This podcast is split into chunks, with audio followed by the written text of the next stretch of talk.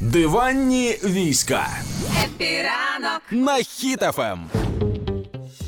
Тіндер заявив про те, що цей додаток для знайомств, а не для реклами. І саме тому Тіндер видаляє можливість ставити посилання на свої соцмережі.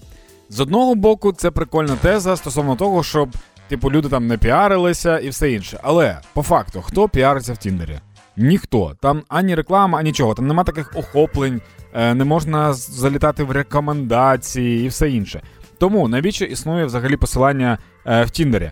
Якщо ви хоч раз користувалися Тіндером, то ви чудово розумієте, що легше зайти в інстаграм і подивитись на людину, почитати, як вона пише, тому що ви можете побачити там дуже дуже гарну людину. Не, неважливо, це або чоловік, або жінка.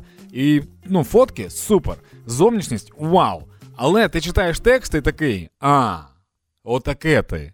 Або, наприклад, ти дивишся сторіс, де людина говорить, а там всім привіт, я дощ капать і грусть. І ти такий, а, ну прикольно, тепер зрозуміло, чому настільки красиві фотки. Ну, коротше, я просто до того кажу, що соцмережі дають нам якесь уявлення про людину. Соцмережі це по факту профайл е, вашого життя. Тому в Тіндері буде занадто, типу, багато похибок, якщо люди будуть просто реагувати на зовнішність.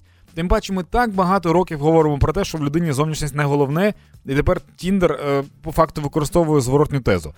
Тому, що я пропоную зробити? М, Давайте знайомитися в інстаграмі. Не знаю. Ну мені здається так простіше. Я з Анею познайомився в інстаграмі, подивився красиві дівчинка. Я написав їй, вона нормально відповіла. Поспілкувалась нормально базарить. Все. У нас все чікі-піки. Ну, все супер круто. В Тіндері такого не буде. Я вам чесно кажу. Я в Тіндері сидів три роки. Е, ну, я там, правда, приколювався частіше, ніж сидів. Вірші писав, мені інколи матюки писали у відповідь. Але, ну чесно, без соцмереж Тіндер не потрібен. Хепі ранку.